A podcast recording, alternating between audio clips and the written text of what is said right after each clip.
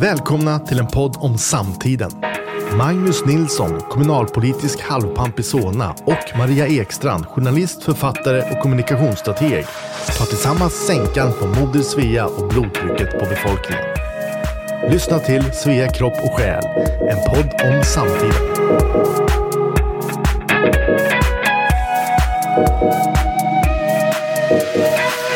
Välkomna till ett nytt avsnitt av Svea kropp och själ. Magnus är tillbaka från sportlov och vi har haft i veckan internationella kvinnodagen som vi väljer att fira genom att bjuda in filosofen Alexander Bard. Välkommen. Det låter, det låter ju alldeles fantastiskt. Alexander Bard blir gäst på grund av internationella kvinnodagen. Yeah. Min lycka är gjord, Maria. Jättebra. Du är varmt välkommen. Välkommen.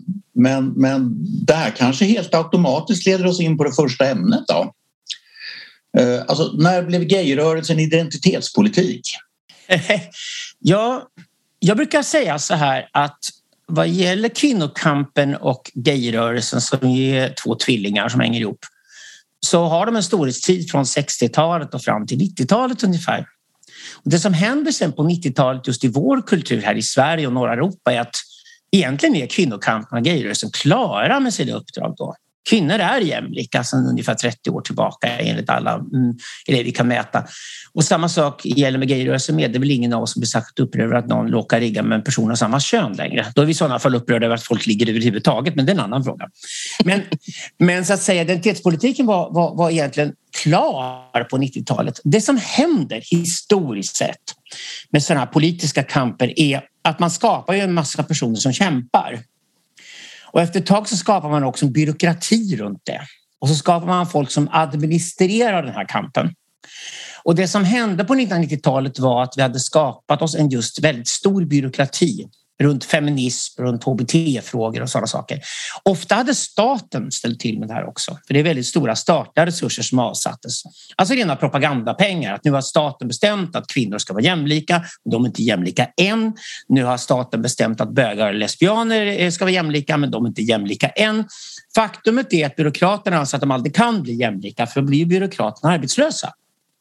Så det som händer för ungefär 30 år sedan just här i Sverige och några andra länder som är ganska lika oss är att vi har fått en stor byråkrati som håller på med det här.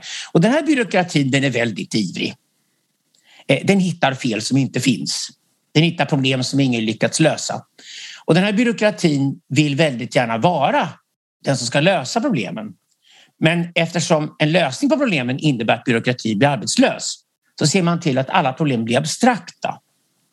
Man hittar på spöken som patriarkatet det finns tydligen en ond ande som genomsyrar hela vårt samhälle som heter patriarkatet. Och detta patriarkat får alla män att bli onda, det får alla kvinnor att bli goda, ja, till och med det får alla kvinnor att bli flickor. De klarar inte ens av att vara vuxna kvinnor längre och fatta egna beslut över sina liv, utan istället är de småflickor som inte vet sitt eget bästa. Men politiker och byråkrater, de vet om flickornas eget bästa, så de talar för flickornas räkning. Och de har till och med lyft upp feminismen till statsideologi i Sverige. Så Sverige är från och med nu historiskt ett land som aldrig någonsin kommer få några jämlika kvinnor och aldrig någonsin har varit toleranta nog mot hbt-människor för att förstå att de är jämlika med några andra. Och därför har vi stora statsbyråkratiska apparater idag som går med ballonger i prideparaderna och slåss för att kvinnor och bögar och lesbianer ska bli jämlika med alla andra. Lägg märke till att bögarna och lesbianerna är själva inte med i prideparaderna längre. De har slutat gå i dem för att det handlar inte om dem längre. Det här handlar ju bara om byråkraterna och byråkraternas fantastiska personligheter och kampen mot den onda anden, patriarkatet som man äntligen då ska störta. Fast man inte vill störta patriarkatet för då blir man arbetslös. Utan istället behåller man patriarkatet och mjölkar det på pengar. Det kallas skatter. Och de här skatterna går alltså in till en stor statlig byråkrati som sedan omsätter de skatterna i form av löner som går till byråkrater. Där har ni Sverige 2022. Ja. Får, jag, får, jag, får jag göra ett inspel där? Alltså jag tror att det här är så starkt därför att det dessutom är en double whammy. Det är som du säger att det har uppstått en byråkrati som är beroende av att problemet finns kvar för evigt för sin överlevnad. Men sen så har man som i alla framgångsrika gerillakrig så får man en massa människor som inte vet något annat än hur man krigar. Och när kriget är vunnit så söker de så att säga sätt att fortsätta kampen. Så att där har vi också så att säga en, en, en, en massa människor som... Alltså ta Gudrun Schyman som så att säga desperat försöker hålla sig kvar genom att, att eh, hitta nya problem hon ska engagera sig i. Eh, och, och eh, kampen om tv-sofforna. Också där det kommer nya feminister som, och, och, eller, eller gayaktivister som måste inta allt mer extrema ståndpunkter för att motivera sin existens liksom, och, och bli uppmärksammade. Och det här driver ju också på, ofta ser man ju hur det här finns en symbios mellan de här två grupperna, att de här mest extrema de också hamnar i statliga utredningar och såna här prylar. Och så drivs allt sammans mot så att säga, ytterligare som du säger, nivåer av abstraktion och allt hårdare extremism så att säga, som gör att det finns in, in, all, alltid mer, aldrig nog. Det finns inget sätt att lösa problemet. Liksom. Och det är en bra födkrok. Ja, visst är det så. Jag och Viktor Wiblom skrev en text nyligen som publicerades hos Chang Frick, vi älskar ju online, som heter Så blev könskriget blodigt allvar. Och vi har då fått larmsignaler från advokater som Sargon de Basso och Björn Hurtig och andra att de senaste åren har vi fått en eskalering av våldtäktsdomar i Sverige. Jag tror att antalet våldtäkter tyvärr är ganska jämnt över tiden. Eh, det är huvudsakligen män som våldtar kvinnor. Det är lite svårt att göra tvärtom. Men säg att det är huvudsakligen män som våldtar kvinnor. Det som har hänt däremot de sista tre åren efter metoo i Sverige är att antalet fällande domar för våldtäkt i, i våra domstolar i Sverige har exploderat. Och det är framförallt unga killar som döms. Då ska vi klart för oss att det är inte så att man fått en ny teknik som gjort det lättare att fälla folk som är skyldiga i de här fallen utan vi helt enkelt bara radikalt sänkt beviskraven. Vi har till och med sänkt beviskraven så lågt i svenska domstolar idag att det räcker med lite skitsnack. Det räcker med lite skvaller mellan ett par tjejer så är en kille dömd i stort sett för våldtäkt. Och det här är ju dubbelt tragiskt. Dels betyder det att eh, en massa tjejer som faktiskt har blivit utsatta för våldtäkt inte blir trovärdiga eftersom ordet våldtäkt har förlorat allt värde.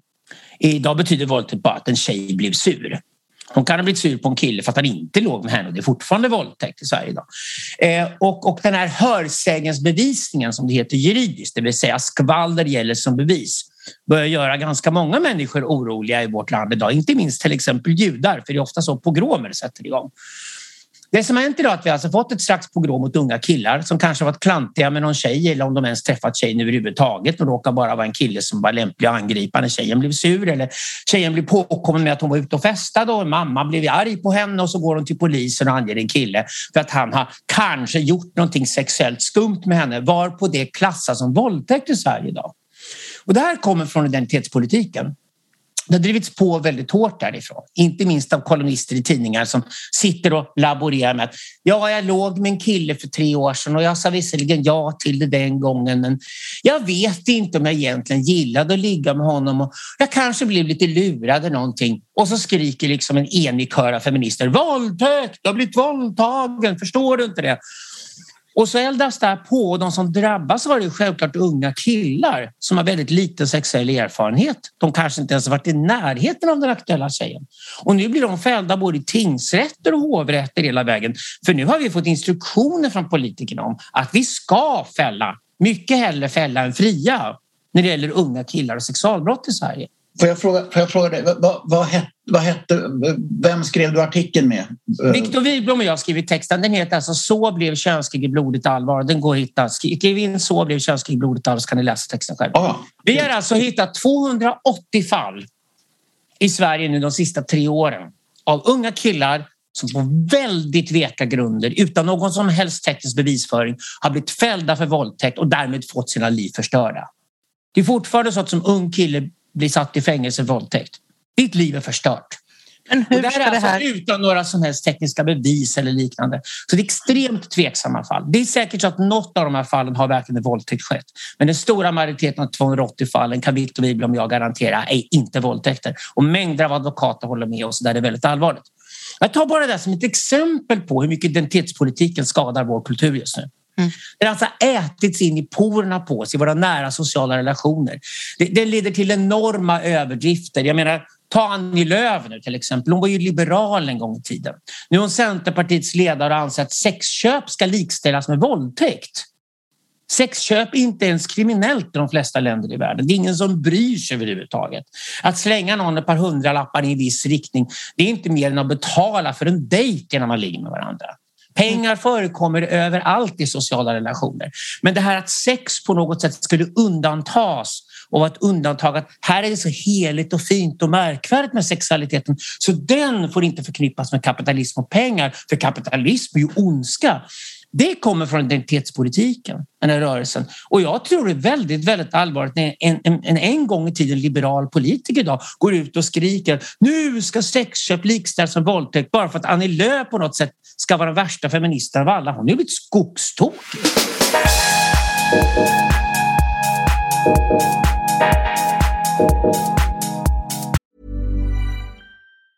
Tired of ads barging into your favorite news podcasts? Good news. Ad-free listening is available on Amazon Music for all the music plus top podcasts included with your Prime membership. Stay up to date on everything newsworthy by downloading the Amazon Music app for free or go to amazon.com slash news ad free.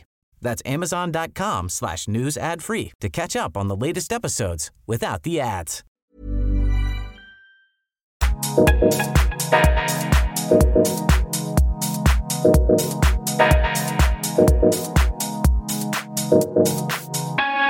Men det är ju inte feministiskt att inte vilja ha sex eller att säga att det är okej att du som politiker kontrollerar min sexualitet. Nej, det är det banne mig inte. Jag Nej, ligger med vem jag vill och när jag vill Ja. och hur jag vill. Exakt Så att det- Maria, men det här är ju en så svag kvinnobild. Det här är, Ja. det här är en idé om en kvinna som är velig och ett våp. Och det var ju det feminismen skulle bekämpa. Idén om att kvinnan är svagare än mannen och inte kan fatta egna beslut i sitt liv. Och Ja, men det är helt galet. det- Ja. För jag vet att jag har, jag, jag har, jag har ju barn i 20-30 års åldern och mina vänner har det då också. Och det är ju många som går ut. Jag träffade en pappa med, med två söner runt 30 som berättade hur han eh, alltså har varnat dem för att gå hem med tjejer de inte känner.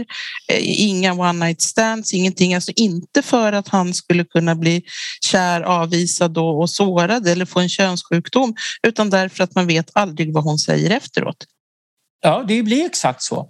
Det Detta är fakta nu i Ja. föräldraskap. Ja, det här sa jag under metoo. Jag gick ut under metoo var jag väldigt rädd för vad som skulle hända unga tjejer när vi släppte loss den här demonen som vi gjorde i Sverige just då. Vi hade en lynchmobb som sprang över gatorna, oskyldiga blev bestraffade, fick sina liv förstörda. Och det var som hela mediakören bara hakade på och trodde att det här var något fräscht och något nytt.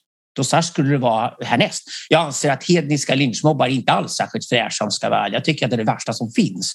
Och det är ett tecken på att vårt samhälle är i upplösning om vi tillåter sådana saker. Det som sen hände är väldigt intressant. En del unga smarta tjejer kom ihåg att just jag sa det här. Okej, vad händer då tre år senare? Då ringer de här unga tjejerna mig och frågar hur det kommer sig att de har så svårt att få till några anställningsintervjuer när de ska in i näringslivet. Och då svarar jag helt enkelt bara dem att ja, men jag sa ju där under mit att det finns ju ingen man som är över 40 år gammal i Sverige idag som får in en ansökan om ett jobb från en ung tjej och kan ta en ung kille istället. Inte så att de tar tjejen. Om man vet att tjejen idag, ifall hon kommer till intervjun och blir nobbad, kan gå ut genom rummet och påstå att han, den äldre mannen, har gjort sexuella närmanden mot henne. Men när påståendet om att en man har gjort sexuella närmanden mot dig har blivit ett maktredskap för unga tjejer. Unga tjejer får lära sig från skolan, från föräldrar, från identitetspolitiken själv. När unga tjejer får lära sig att du har makt här nu. Du kan påstå vad du vill om en man. Du kommer undan med alla dina påståenden. Det betyder att du är dessutom ganska trovärdig om du säger det för att du är en ung tjej och då är du god och alla män är plötsligt onda i vårt samhälle. Ja, men det är väl klart som fan att en man som fortfarande sitter med viss makt i näringslivet och kanske ska avgöra om han ska anställa inte tar in en ung tjej på den arbetsplatsen längre. Vi håller ju på att sabotera relationerna mellan könen överhuvudtaget just nu i Sverige. Det här är för mig inte identitetspolitik längre. Det här är för mig vansinne. Jag har aldrig sett ett samhälle tidigare som så öppet nu går in för att ha ett världskrig på riktigt. Och det är väl klart att då använder ju männen de få maktredskap som fortfarande har kvar framförallt inom näringslivet, för att helt enkelt stänga ute unga tjejer från de arbetsplatserna eftersom de är livsfarliga att ha omkring killarna.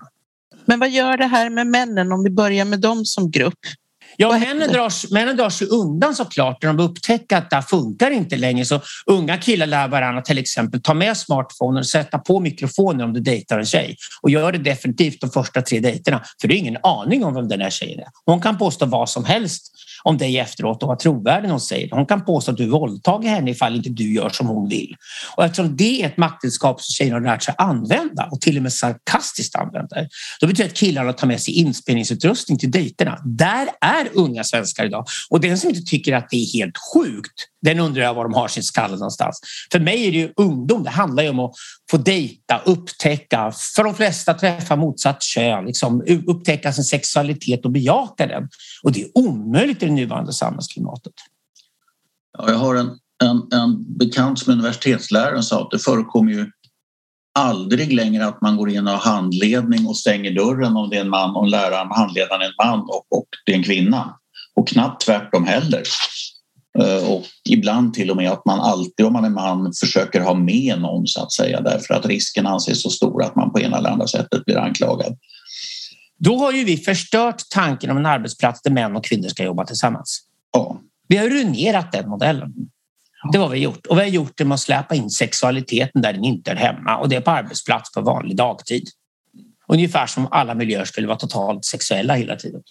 Eh, nu finns det andra kulturer som krockar med vår idag och tycker till exempel att man kanske skulle låta män bada vissa dagar på badhuset och man skulle låta kvinnor vissa andra dagar.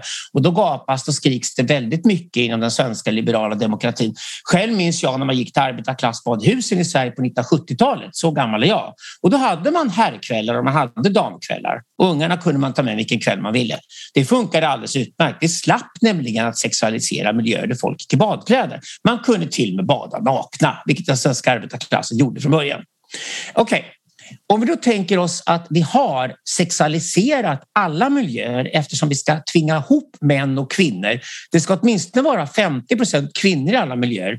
Sen ska tydligen vissa miljöer ha 100 procent kvinnor i alla fall. Så hur alla kvinnor ska räcka till för att vi ska kunna kvotera in minst hälften kvinnor i alla miljöer. Det fattar inte jag heller. För det är inte så att identitetspolitiska människor bryr sig särskilt mycket om matematik. Det har de aldrig gjort uppenbarligen. Men om vi nu skapar en massa miljöer där män och kvinnor ska vara tillsammans hela tiden, då kan vi inte hålla på och också sexualisera de miljöerna. Vi måste faktiskt bara erkänna att vi har kläderna på. Det är en arbetsdag. Det är dagtid. Någon liten flört vid kaffemaskinen kan vi få göra både med ena och andra könet. Det ska vi kunna klara av. Men vi kan inte hålla på och påstå att varenda miljö vi befinner oss i är en potentiell våldtäkt runt hörnet. Det går ju att säga vi... nej för det mesta. Ja, ja, men om vi har det som utgångsläget för mötet mellan män och kvinnor kan vi lika gärna skita att ha män och kvinnor på samma arbetsplatser överhuvudtaget och skapa just ett fullständigt segregerat samhälle eftersom det är tydligen dit feminismen är på väg. Var ska vi annars landa någonstans?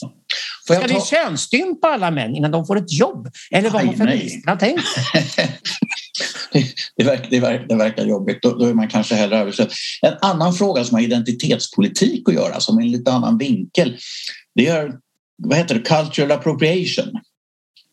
Ja, du tänker på woke-rörelsen. Jag skulle påstå att det vi pratar om här just nu är inte något vänsterproblem som man först kan tro, utan det är minst lika mycket ett högerproblem. Det här eldas på politiskt från vänstern.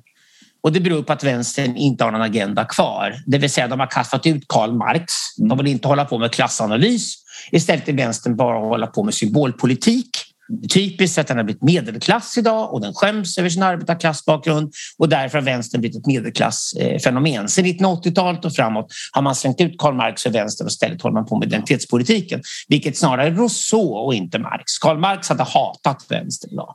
Men högern är också ansvarig för det här och i högerns fall så är det ju marknadsförarna och kommunikatörerna från näringslivet som ligger bakom det här. Och jag tror att orsaken där är att sedan 1980-talet och framåt så har reklamen haft mycket svårare att nå fram.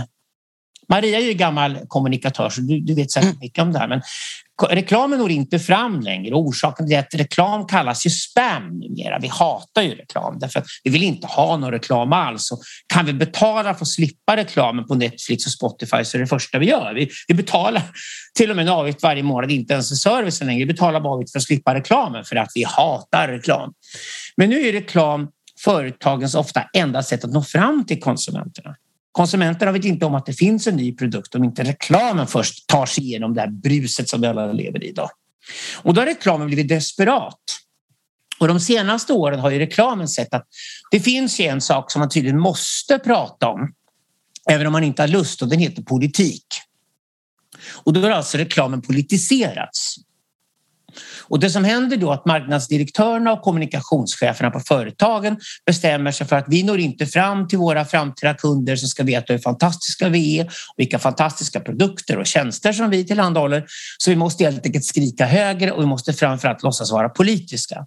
Och då har man helt enkelt börjat prata om dessa begrepp som hållbarhet har kidnappats av näringslivet. Man tjatade sönder och samman. Jämlikhet pratar man om. Och nu pratar alla företagen om vi tar socialt ansvar på vår arbetsplats. Vi tar socialt ansvar som företag. Vi är politiska numera. Vi vill ha en bättre värld. Vi vill ha ett bättre samhälle. Så förutom att vi betalar massor med skatt på våra vinster som företagen gör och förutom att våra ägare betalar skatt, förutom att våra medarbetare betalar skatt, ska vi dessutom ta hand hand om det politiska och vi ska sköta nu från näringslivet. Och det här har ju lett till att woke har uppstått och letats in och kommit från näringslivet och nått oss. Så det är via marknadsföringen och via de andra kommunikationskanalerna som vi nu skriks sönder och samman av hur politiskt duktiga företagen är. Och då får du extremfallen som det amerikanska glassmärket Ben Jerrys som gör en djävulskt vidrig produkt. De proppar glass full med socker som har sönder tänderna på våra barn och förstör oss själva och vi får alla diabetes och ser ut som tjocka amerikaner när vi käkar Ben Jerrys. Men Ben Jerrys, de minsann slåss i Palestina mot Israel och de har sett till att ingen kan köpa Ben Jerrys i Israel. För nu kan Ben Jerrys bara köpas i Palestina ungefär som det skulle vara någon form av förmån att man kan köpa en glass som man dör det här är näringslivet idag. Det här ja. är dagens kommunikationschefer och marknadsdirektörer. Och ni förstår att reklamskolor som Bergs hatar personer som Alexander Bard. Jag påpekar det här. Ja, ja, men jag ser inte det här riktigt som eh, så genomtänkt från näringslivets sida utan så som jag har sett processen inifrån så har man å ena sidan svårigheten att nå ut och den skapar en viss desperation och, och i alla fall en stor oro. Men sen är man också, försöker man vara trendkänslig och, och, och, och man blir orolig för att man ska förlora ännu fler om man inte hakar på det ena eller det andra. Så jag ser liksom som att det som ser ut som en process är i själva verket två processer men resultatet är ju detsamma. Ja, jag håller med dig fullständigt. Jag, jag förstår processen. Men, men eh, jag tror även att många som, som slåss för att allt ska kallas våldtäkt på vänsterkanten politiskt också är naiva på det sättet att de inte förstår vad de faktiskt gör. Medvetenheten är ju låg och det gör det hela bara ännu värre. Men, vi ska det är. Men woke, woke, woke, kommer från näringslivet. Woke är alltså inte politisk konstruktion. Det kommer från amerikanska reklammakare från början. Tänk om vi skulle ta Alexander och definiera för alla ungdomar, kvinnor som män, eh, vad är en våldtäkt och vad är inte en våldtäkt? En våldtäkt är våld till att börja med. Det säger ordet. Så det betyder att du sexuellt tvingar dig på en annan person med våld. Och jag skulle säga att du också penetrerar en annan person om det handlar om man och kvinna. Eh, ja, män kan också bli våldtagna, oftast i röven. Det är en våldtäkt. Jag tror att den klassiska förståelsen av våldtäkt är de flesta svenskar överens om. Vi anser att det är ett väldigt allvarligt brott, ett av de värsta brott som finns, om än inte lika allvarligt som ett mord så nära en på. Eh, andra sexuella akter kan inte kallas våldtäkter. Man får kalla dem andra saker om man så vill. Man kan säga att det finns sexuella överträdelser av olika slag, vi kan andra sexuella brott. Men så fort vi sätter våldtäkt på någonting då är det ju många års fängelse som väntar och ett förstört liv när du kommer ut ur fängelset också.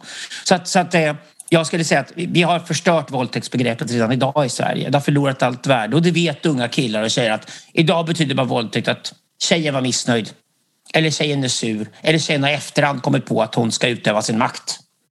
Och det är vad vi har gjort med ordet våldtäkt.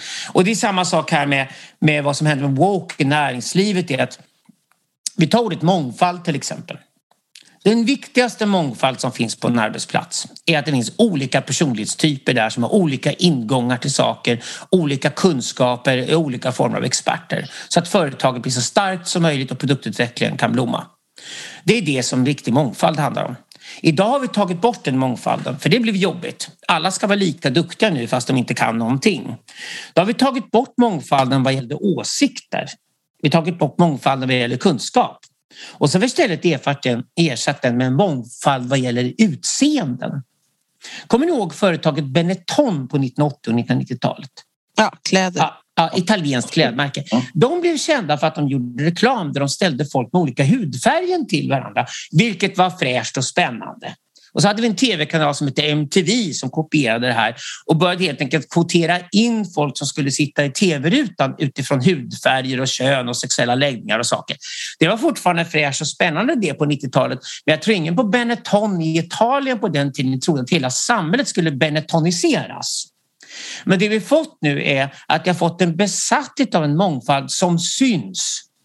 Så vi ska trycka in så många olika hudfärger som vi bara kan. Så vi får till exempel en, en IKEA-reklam i Sverige där det är fortfarande ett IKEA-hus och det är fortfarande en IKEA-lägenhet och det är fortfarande en IKEA-säng i ett IKEA-rum.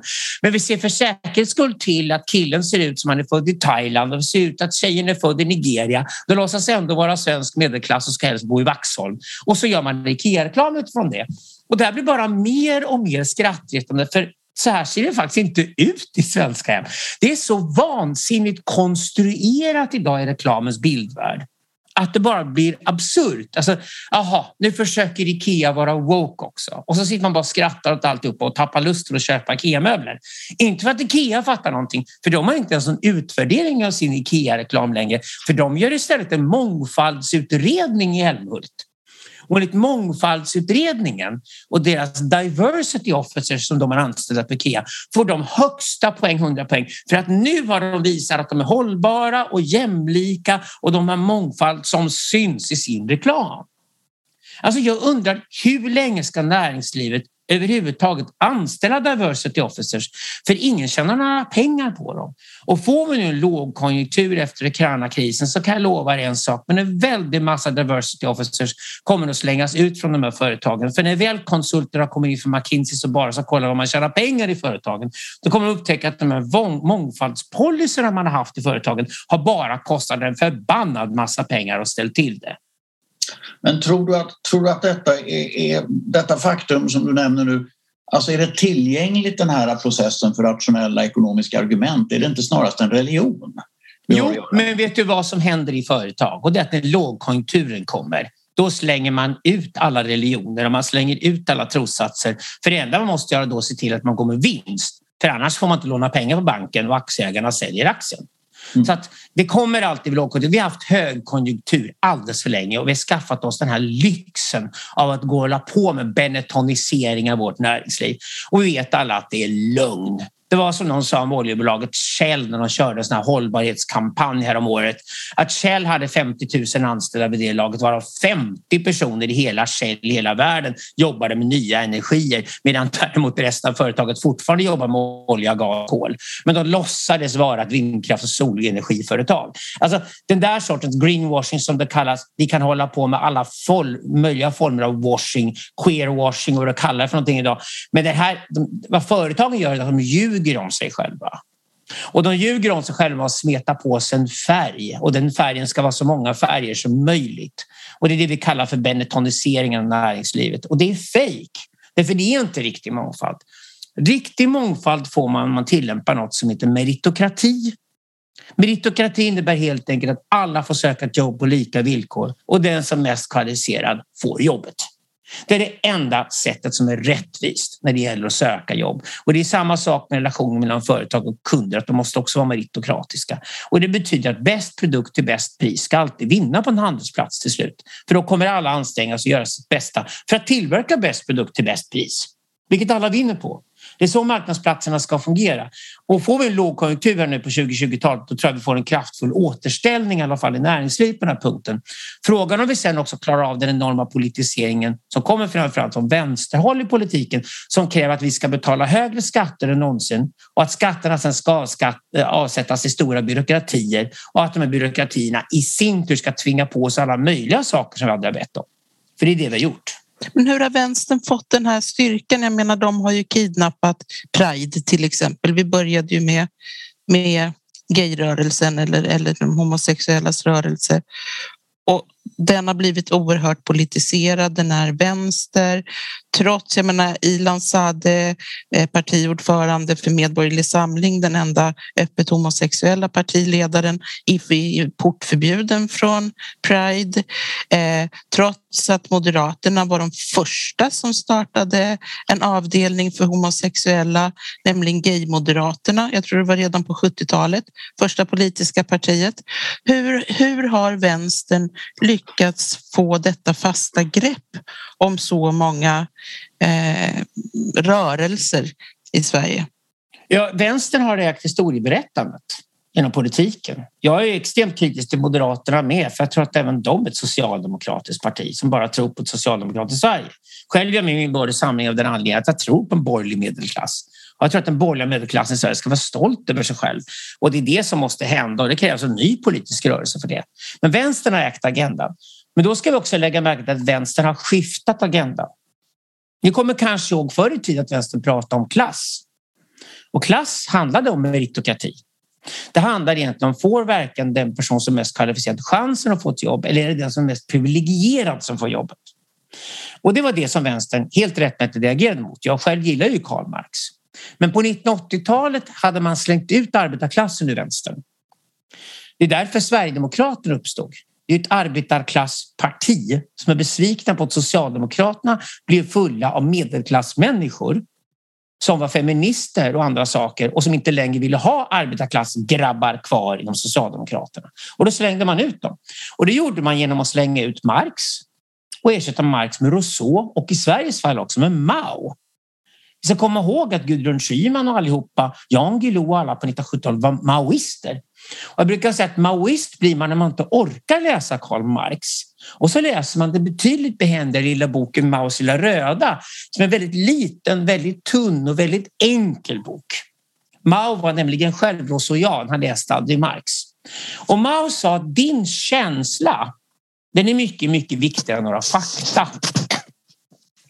Och det är därifrån vi får vänsterns besatthet i Sverige idag av känsla. Jag känner att det är så här. Jag känner att jag blev våldtagen för 11 år sedan fast jag inte har något minne av att någonting sånt hände. Jag känner att det här är rätt för mig att tycka så här. Så min känsla som jag har just nu, även om den bara håller för en artikel i Kamratposten för jag är som en 11-åring mentalt, den ska nu bestämma allting i Sverige. För nu är jag kolumnist på en kvällstidning och jag har skaffat mig fyra hårfärger och en fin bildbyline och därför ska alla tycka som jag. För jag känner så här och nu är det min tur att höras och nu är det min känsla som ska bestämma. Det är Mao Zedong. Det är den kinesiska kulturillusionen. Och Mao och hans fru eldade till och med på alla kinesiska ungdomar och sa att ni ska känna att ni ska hata era föräldrar. För så besatta ska ni vara av allt det nya av era känslor att ni ska slå ihjäl era föräldrar. Det var den kinesiska kulturrevolutionen, ett av de värsta misstagen i mänsklighetens historia. Och det är faktiskt det arvet som stannat i Sverige. Maoismen hölls kvar i Sverige. Den dominerade den svenska vänstern vänster.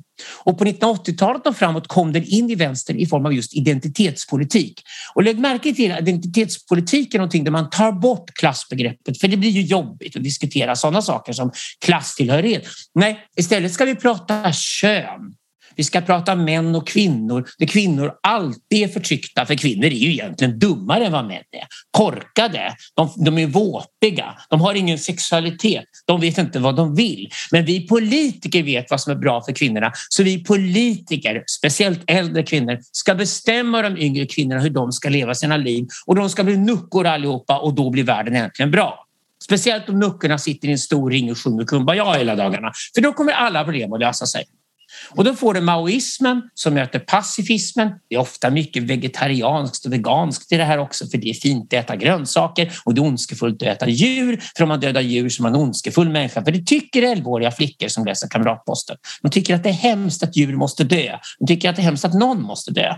Ja, så då får du den här soppan, extremt barnslig soppa och den dominerar svensk vänster idag. Fullständigt. Miljöpartiet är absolut ingenting annat än det här.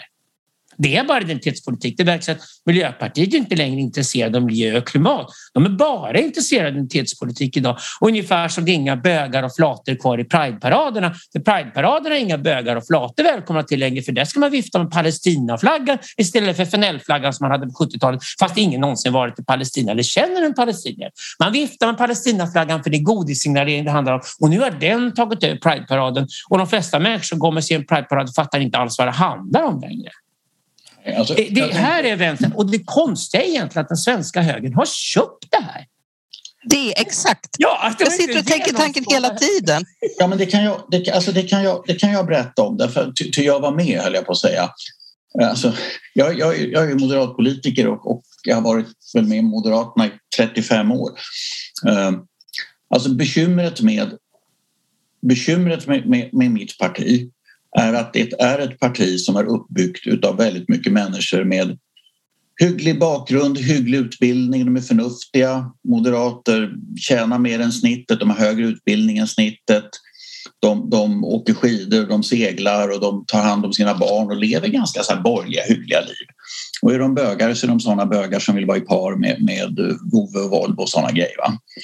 Eh, och de flesta som är, och jag är sån också delvis, Eh, man gillar inte konflikter, man gillar inte att det blir dålig stämning. Och man gillar inte att ha känslan av att vara utanför och vara udda och sådana saker. Man är extremt angelägen om att passa in att det ska vara trevligt. Och då när man möter så att säga socialister, socialdemokrater, kommunister med sin ideologi som väldigt mycket handlar om klasskamp och konfrontation och sådana grejer så blir det lätt att man backar. Man säger ja, men det, det, är nog jättebra och sen så anpassar man sig lite grann och så går man därifrån. Man har inte bråkat och det funkar. Eh, det var ju tråkigt men, men man går till sitt. Man, man ska, ja, imorgon, imorgon, jag, jag bryr mig inte om den här eh, diskussionen vid middagsbordet på lördagen eh, för jag hinner ändå inte stanna så länge för jag ska upp och, och fixa båten sen på söndagen eller spela golf.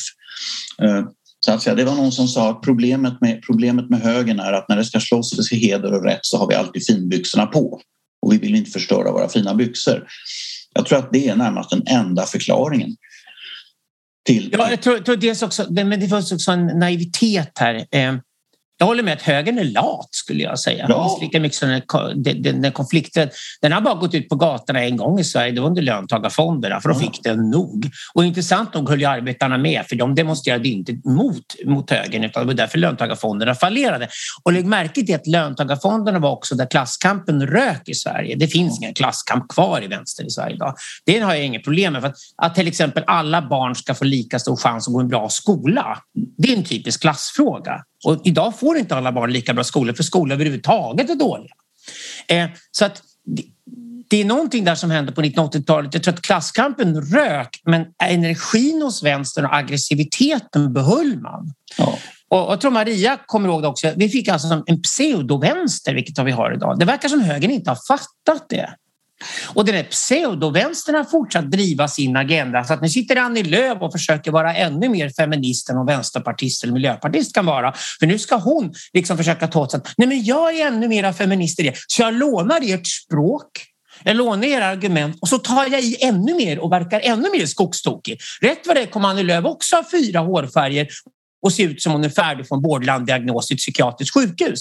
För det är ju det man gör idag om man är feminist. Man ska se galen ut, rabiat hela tiden. Och det här rabiata är det som vänstern har gjort till sin grej och sen sitter högern och gömmer sig. Och jag tror mycket av det här kommer från en myt. Det är myten om att Sverige är en höger som är ett näringsliv, vilket till stor del är sant. Eh, högermänniskorna jobbar hårdare, tjänar mer pengar och gör bättre karriärer. Eh, men högern på något sätt, den får sin roll genom näringslivet och sen ska politiken balansera upp det här. Ungefär som man tänker sig en avtalsförhandling. Att facket måste vi ha som motvikt till arbetsgivarna för arbetsgivarna är giriga och vill tjäna feta pengar i sina egna löner och de vill betala ut massor med pengar till aktieägarna. Så därför måste vi arbeta de tuff förhandlare som ser till att vi får bra betalt. Ungefär som att ha bra betalt eller att ge bra betalt till arbetare inte får den bästa arbetskraften till företaget, vilket är varför arbetsgivare vill betala bra till att börja med. Man vill ha den bästa arbetskraften man kan få, för man konkurrerar om den bästa arbetskraften på marknaden. Men säg i alla fall att man har tanken att facket behövs för då måste de förhandla mot den giriga arbetsgivaren. Och så tänker vi oss att då röstar vi på Socialdemokraterna eller på en imitation av dem. Vi måste ha den balansen. Vi måste ha någon som ser till att vi betalar världens högsta skatter.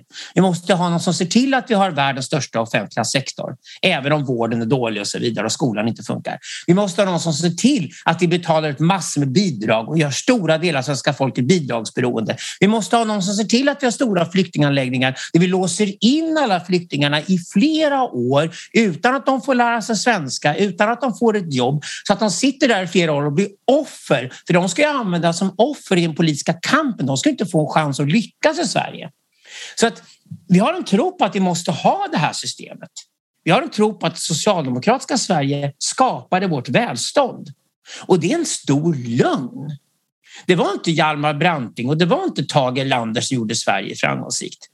Vi ska gå tillbaka till 1800-talet och stora liberala reformatorer som, som till exempel Johan August Gripenstedt som satt på 1860-1870-talet och såg till att alla i Sverige fick göra vad de ville och fick lyckas med vad de ville göra i livet och tog bort ståndssamhället.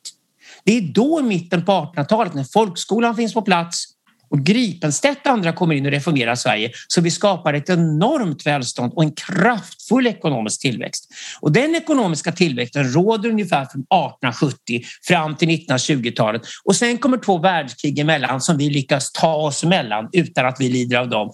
Och när vi sen landar 1945 och Sverige inte är ruinerat och sönderbombat av resten av Europa så är plötsligt världens näst rikaste land. Och det är väl först Branting och senare Erlander ger dem credden för att de gjorde Sverige till ett rikt och framgångsrikt land. Men det är en lögn. Ja, det är inte alls vänstern som skapade svenska välstånd. Nej. Och det måste den svenska högern börja lära sig. Det måste lära sig sin egen historia och vara stolt över den. Alltså, Sverige var ju mycket fattigt på, på i början på 1800-talet, 1850-talet. Men framåt 20-30-tal så är vi återigen, eller så är vi ett av, ett av världens rikaste länder. Framförallt ett av de snabbast växande ja. Vi var den tidens riktiga tillväxtekonomi. Vi växte ungefär lika fort som Tyskland och USA. Och Tyskland och USA hade ingen vänsterstyre alls. Det var ju preussarna som införde välfärdsstaten i Tyskland och såg till att minst ett minimum standard för alla medborgare fanns. Och det är inte så att Bismarck var en vänsterfigur på något sätt alls. Så att jag tror att det är dags att skriva om de sista två årens historia så att den svenska högern förstår hur den egentligen skapade förutsättningen för det välstånd vi har i Sverige. Och sen får vi ge fackföreningar och arbetarrörelsen en eloge för det, det de har lyckats åstadkomma. Så länge vi har kärnverksamheten i den statliga verksamheten, så länge vi sysslar med skola, vi sysslar med vård, omsorg och infrastruktur, det vill säga det som lönar sig först om 50 år, så är ofta stat och kommun bäst på att utföra de sakerna. Det är helt okej okay och kärnverksamheterna ska vara kvar där. Men vi ska inte ha världens högsta skattetryck och en gigantisk stat som tar skatt från oss för att sedan skapa byråkratier som talar om för oss vad vi, hur vi ska leva våra liv och vi ska göra våra sovrum och alla andra grejer som ska regleras. Och det jag är trött på det är att se valdebatter där politikerna står intill varandra i tv och låtsas att de ger oss gåvor. Alltså, resurser som politiker sitter på är alltid snodda från folket. Det måste vara det första man erkänner när man sysslar med politiken. Och att sen låtsas att vi ska ge bidrag till det här och bidrag till det här. Oj, nu åkte elpriserna iväg. Vi stängde ner kärnkraften för ett par år sedan. Vet du vad, nu ska ni få elbidrag istället. Ja, vem betalar de elbidragen? Det är ju vi skattebetalare. Vi betalar alla bidrag hela tiden. Så jag är trött på att se en politisk debatt i Sverige där egentligen alla partiledare är någon form av socialdemokrater som skryter om att staten är stor och snor våra pengar. Vi får alltid tillbaka mindre än vad vi ger. Därför att vi ska försörja hela statsapparaten också, våra skatter, innan det blir bidrag av det hela.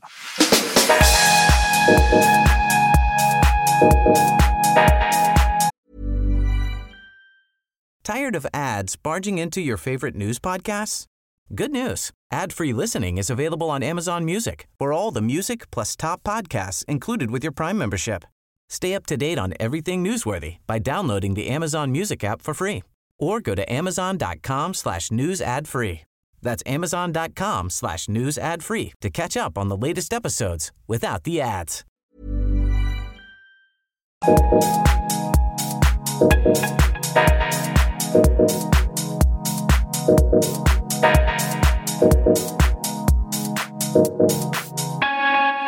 Backa lite grann också, du nämnde Gripenstedt. Och det är, det är slutet på 1800-talet. där är det just så att han, han såg till att man lånade upp enorma mängder pengar och så byggde man stambanorna.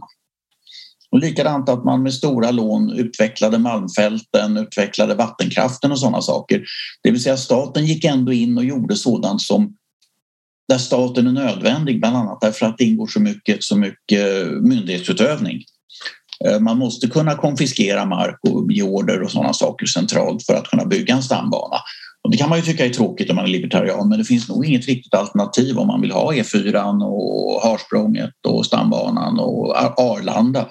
Det är, rätt, det är rätt mycket man inte kan bygga utan myndighetsutövning och lite tvång. Men där har staten idag i viss mån abdikerat och istället börjar man ägna sig åt en massa saker som man egentligen inte behöver hålla på med. Jo, visst är det så. Det beror på att staten är bra på infrastruktur av den enkla att infrastruktur lönar sig ofta inte för någon 40 eller 50 år. Och det näringslivet är bäst på att göra någonting som lönar sig om ett kvartal. Eh, näringslivet vill ha vinster. Eh, visst, när du har lågränteekonomi som vi haft de senaste åren, då kan man lägga ut vinsterna långt in i framtiden och därför hela techsektorn har boomat så mycket som den har gjort och gått med förlust för att den kommer ge vinst förr eller senare. Men, men alltid när du köper en aktie så finns det en framtida vinst som motiverar priset på aktien som du köper. Så funkar näringslivet. Infrastruktursatsningar, det är ju även utbildning. Att stoppa våra barn i skola är infrastruktur. Och det brukar staten klara bäst. Nu är det så att inom infrastrukturen, har man väl till exempel en halvkackig väg mellan Stockholm och Göteborg, då kan det vara bra att sätta en vägavgift på den vägen och låta en kommersiell entreprenör få bygga en riktig motorväg, vilket vi borde ha mellan Stockholm och Göteborg idag, men det har vi inte. Vi har skitvägar i Sverige idag och det beror ju på att infrastruktursatsningarna sitter och väntar på att få pengar från staten hela tiden. Och då är det så att staten vill inte betala för stora vägbyggen för man har ju massa andra politiska projekt, ofta identitetspolitiska projekt som är mycket viktigare.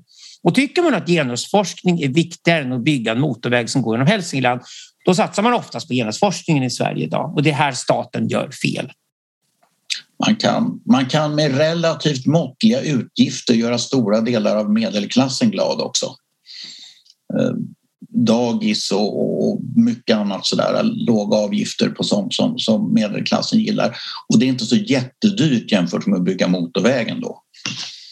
Eh, så att det, det, det finns det man kallar public choice-skolan som analyserar just detta hur, hur staten och politiker felallokerar därför att de gynnar sina intressegrupper eller sina egna intressen istället för någon sorts mer allmänt samhällsintresse. Jo, visst är det så. Om vi tänker oss så här att till exempel om vi vill att det ska födas fler barn i Sverige och vi vill, vill hylla dem som, som blir föräldrar eh, då är det enklast helt enkelt att man får dra på skatten helt enkelt om man skaffar sig fler ungar. Men det gillar inte politiker att man får göra, även om det är det absolut bästa incitamentet i sådana fall för fler barn. Därför att då jobbar man och skaffar barn samtidigt och så vill vi ha det. Nej, för då blir det mindre resurser i statskassan. Det är bättre i sådana fall att bara höja skatterna och sen fördela om det som bidrag så politikerna kan få låtsas att titta vad barnvänliga är. Här har vi ett barnbidrag. Okay. Och jag är trött på att vi svenskar går på det här med bidrag. Eh, vi, vi, borde ställa oss frågan varje gång vi hör talas om bidrag. För det första, är det du som har bidraget eller någon annan? Och i sådana fall, varifrån kommer de resurserna? Och då kommer vi alla upptäcka att det är från våra egna skatteinbetalningar som resurserna kommer. Plus att skatteinbetalningar försörjer byråkrater. Och när vi svenskar väl fattar det, då kan det komma en stor förändring. Jag kallar det för skatt, skatteupproret. Jag tror vi får ett skatteuppror i Sverige och andra hög, högskatteländer som Danmark och Frankrike är också väldigt sårbara idag för de här sakerna. Eh, det vi skulle kräva som medborgare det är att vi får en tydlig redovisning av hur mycket skatt vi faktiskt betalar.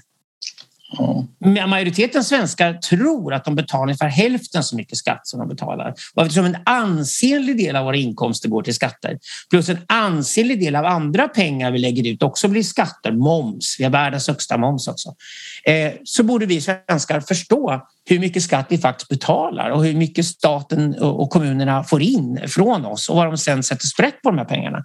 Det, det är det här, det är Leif Östlings fantastiska fråga. Vad fan får jag för pengarna? Som borde vara den stora politiska frågan i Sverige på 2020-talet. Det, att jag, tror, jag, alltså det, jag, tror att, jag, jag, tror att du är väl optimistisk när du tror på ett skatteuppror av någon sort i Sverige. Dels är det ju svårt med källskatt. Jag tycker man borde avskaffa källskatten. Jag menar, men, vilken vilken turk som helst som driver en pizzeria kan liksom eh, sköta sin redovisning och betala sina skatter och så vidare. Då kan man ju tänka sig att en generaldirektör eller en läkare eller en lärare skulle kunna göra det. Man helt enkelt får hela pengen i lön och sen så får man gå till banken och betala in så att säga skattedelen. Då skulle det synas, så tycker jag man skulle göra. Men alltså under, under stormaktstiden då hade man rätt mycket bondeuppror i Europa därför att Därför att, och, och, och därför att folk stod inte ut med de stora utskrivningarna av soldater som krigen kostade. Sverige var ett av de länderna som absolut hade hårdast regim när det gällde att skriva ut soldater eh, som fraktades till fjärran land och dog, ibland i krig, för det mesta i eh, um, umbäranden och sjukdomar. Men i Sverige dök det aldrig upp några, några protester eller bondeuppror av den sorten. Så att vi har en kultur där vi, liksom, vi fogar oss överhetens eh, påbud eh, på ett sätt som, som är förmodligen närmast unikt i världen, i alla fall i Skandinavien. Och, Jag håller med dig. Och det, det, förr hette det kronan och nu heter det staten. Mm. vi är extremt beroende av en stark överhet. Och jag tror att det här går tillbaka till Gustav Vasa och Olaus Petri om jag ska vara ärlig. Mm. Berätta. Jag har alltid undrat varför svenskarna är som de är, funtade på det viset. Jo, alltså, det som ja. hände var att Sverige var fattigt. Gustav Vasa reste sig mot dansken, ungefär som dagens Ukraina reser sig mot ryssen. Vi körde ut danskarna i Sverige och så småningom tog vi till och med Skåne ifrån dem. Och till Marie Ekstrand blev tvungen att bli svensk. Eh, men det som hände var att Gustav Vasa lydde över ett stort land med ganska liten befolkning i norra Europa och det var ett fattigt land med ett undantag, katolska kyrkan. Och det som hände var helt enkelt att en glad liten figur som var väldigt hög på sig själv som hette Martin Luther sprang kring i norra Tyskland och Olaus Petri upptäckte Martin Luther och man upptäckte att man importerade Luthers idéer och gjorde väldigt spartanska, enkla kyrkor i Sverige. Man tog alltså bort allt guld och alla diamanter från religionen och gjorde religionen väldigt enkel och minimalistisk. Där är också början på Ikea som ni märker. Så, så skulle vi få svenska kyrkor och inte latinska kyrkor i Sverige. Och det här blev ju perfekta, det perfekta ögonblicket för Gustav Vasa att lägga beslag på den enda riktigt stora markägaren i Sverige som var katolska kyrkan. Vi stängde alltså alla våra kloster, vi slog igen absolut allting. Hela kyrkoväsendet åkte ut till Sverige och så tog vi in Martin Luther till Sverige och sen fick vi våra domkyrkor och, och våra, eh, vår svenska kyrka. Den, lägg märke till att den svenska kyrkan, den är inte ens kristen. Den kan mycket väl byta religion, numera är den identitetspolitisk istället. Den är ju inte kristen längre, Svenska kyrkan. Eh, den är snart muslimsk också. Men eh, det var väldigt praktiskt att göra så här. Och det gjorde att vi fick en väldigt stark krona i Sverige och från den starka kronan där man fick soldattorp och sådana saker senare går vi fram till Oxenstierna och sen får vi den svenska stormaktstiden. Och det är klart att den sitter kvar i våra huvuden i Sverige för vi blev ju företrädaren för lutherska arvet. Eh, vi var den första lutherska nationen. Vi fick finnarna och esterna och andra att bli lutheraner dessutom.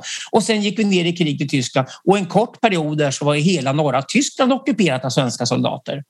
Och ända fram till Karl XII höll det här på. Och det är klart att då har vi ett arv sedan dess som säger att kronan är jättebra och Sverige är liktydigt med kronan. Den starka kronan som bestämmer över oss och ser till att vi lyder. Är det vad det är att vara svensk? Och det är sant, det är precis som Magnus säger. Tvärt emot många tror, svenskarna är det folk i hela Europa som har gjort minst uppror. Vi har gillat överheten och jag tror det är därför också som Moderaterna sätter sig lugnt ner och är snälla och glada och gulliga och tycker inte om konflikter när sossarna kommer farande och skriker och hittat någon ny feministisk agenda och ska slå ner patriarkatet.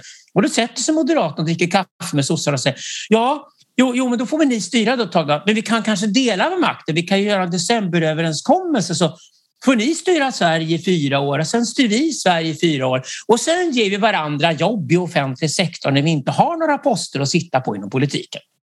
Och det är det här som hände 2016, till exempel Medborgerlig Samling då startade. Det att nu har åtminstone sådana som jag fattat att det är inget fel med att vara borgerlig medelklass. Jag är stolt över det. Jag gillar att slåss och jag gillar att slåss mot dumheter. Jag gillar att slåss för sanning. Jag tycker att fakta är mycket intressantare än lögn. Jag tycker framförallt att fakta är mycket mer relevant än känslor och jag skulle gärna vilja ha ett modernt vuxet Sverige.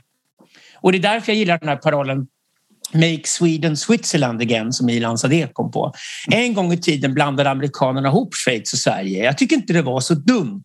Men orsaken till att de inte blandar ihop Schweiz och Sverige längre det är för att nu är Schweiz och Sverige så väldigt olika. Och Schweiz är faktiskt så mycket rikare och framgångsrikare än vad Sverige är. och mer tillåtande.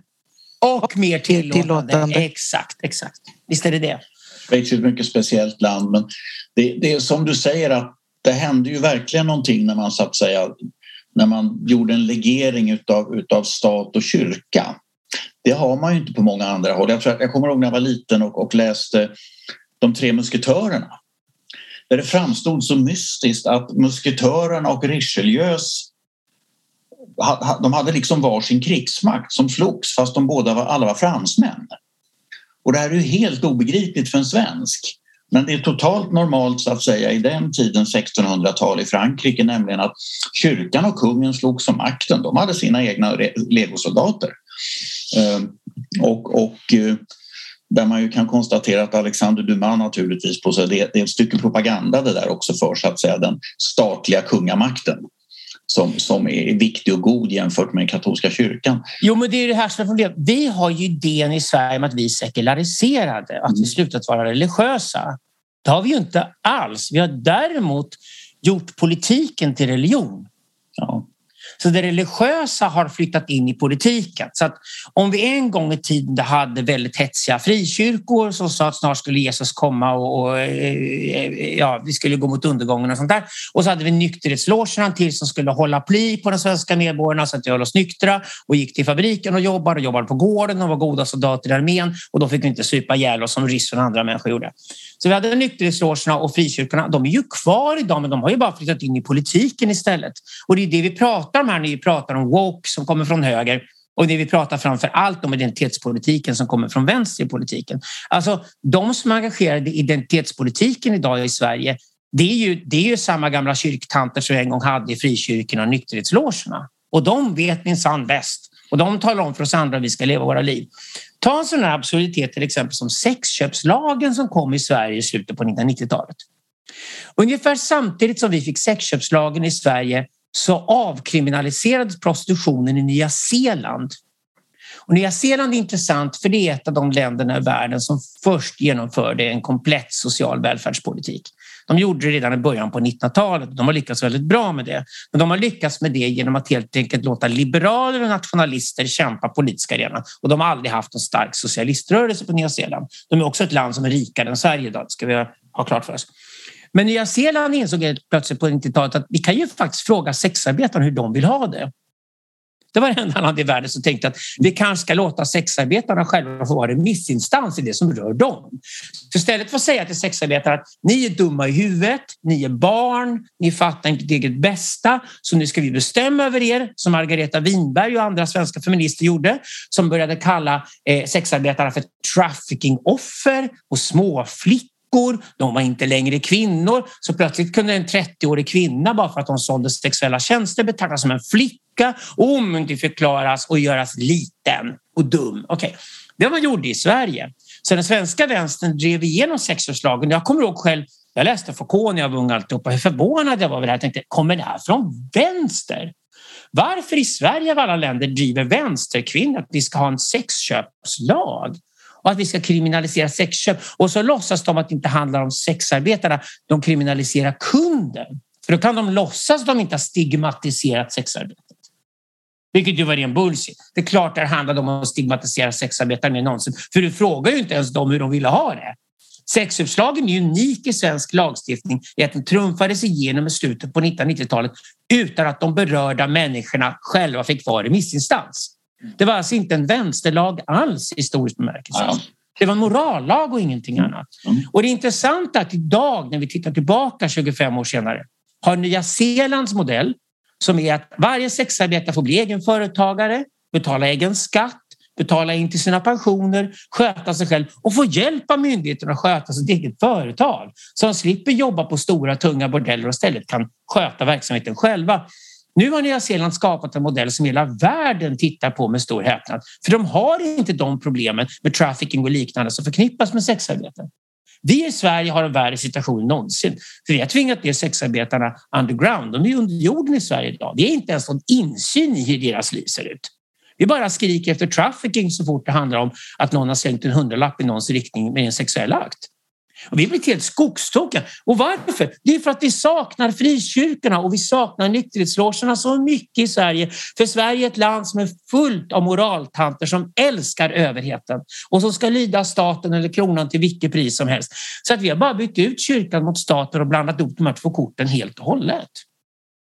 Men hur har den här sexualskräcken egentligen uppstått? Slår det mig nu.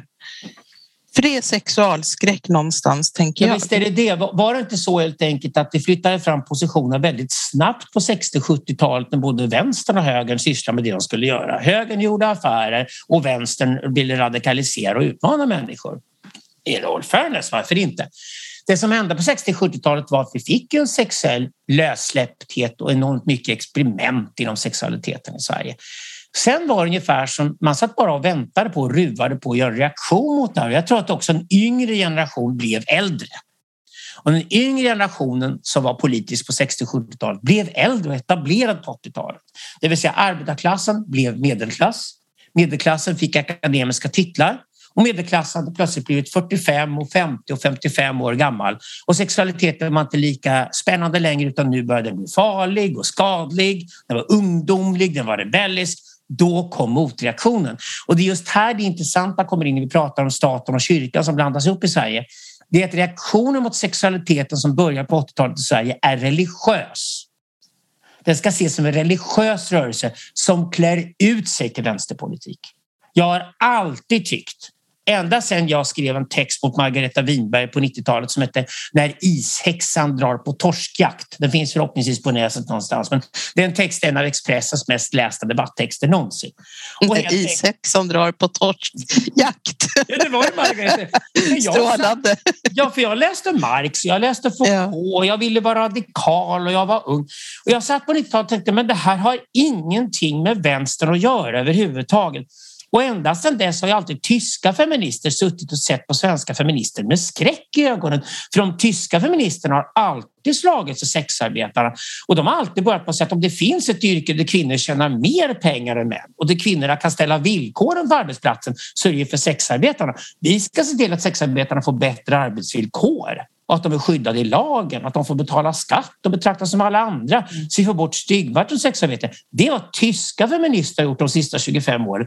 Och det de tittar på när de ser svensk feminism, det är bara som men herregud, vad hände i Sverige? Och då måste man förklara för tyskarna. Jo, vi hade frikyrkor i Sverige.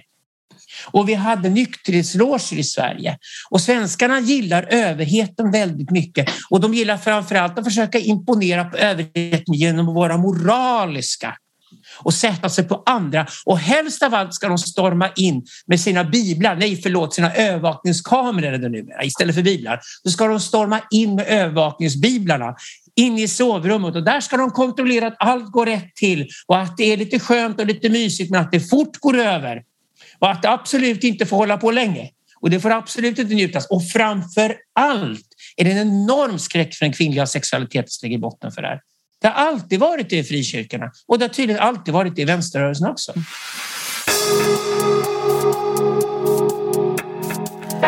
Det här var första timmen med Alexander Bard, filosof och en fantastiskt intelligent och intellektuell person. Magnus och jag tackar Alexander för alla tankar. Vi behöver reflektera. Vi kommer tillbaka nästa vecka för ytterligare ett avsnitt och en timme med Alexander Bard. Välkomna då alla lyssnare av Svea kropp och själ.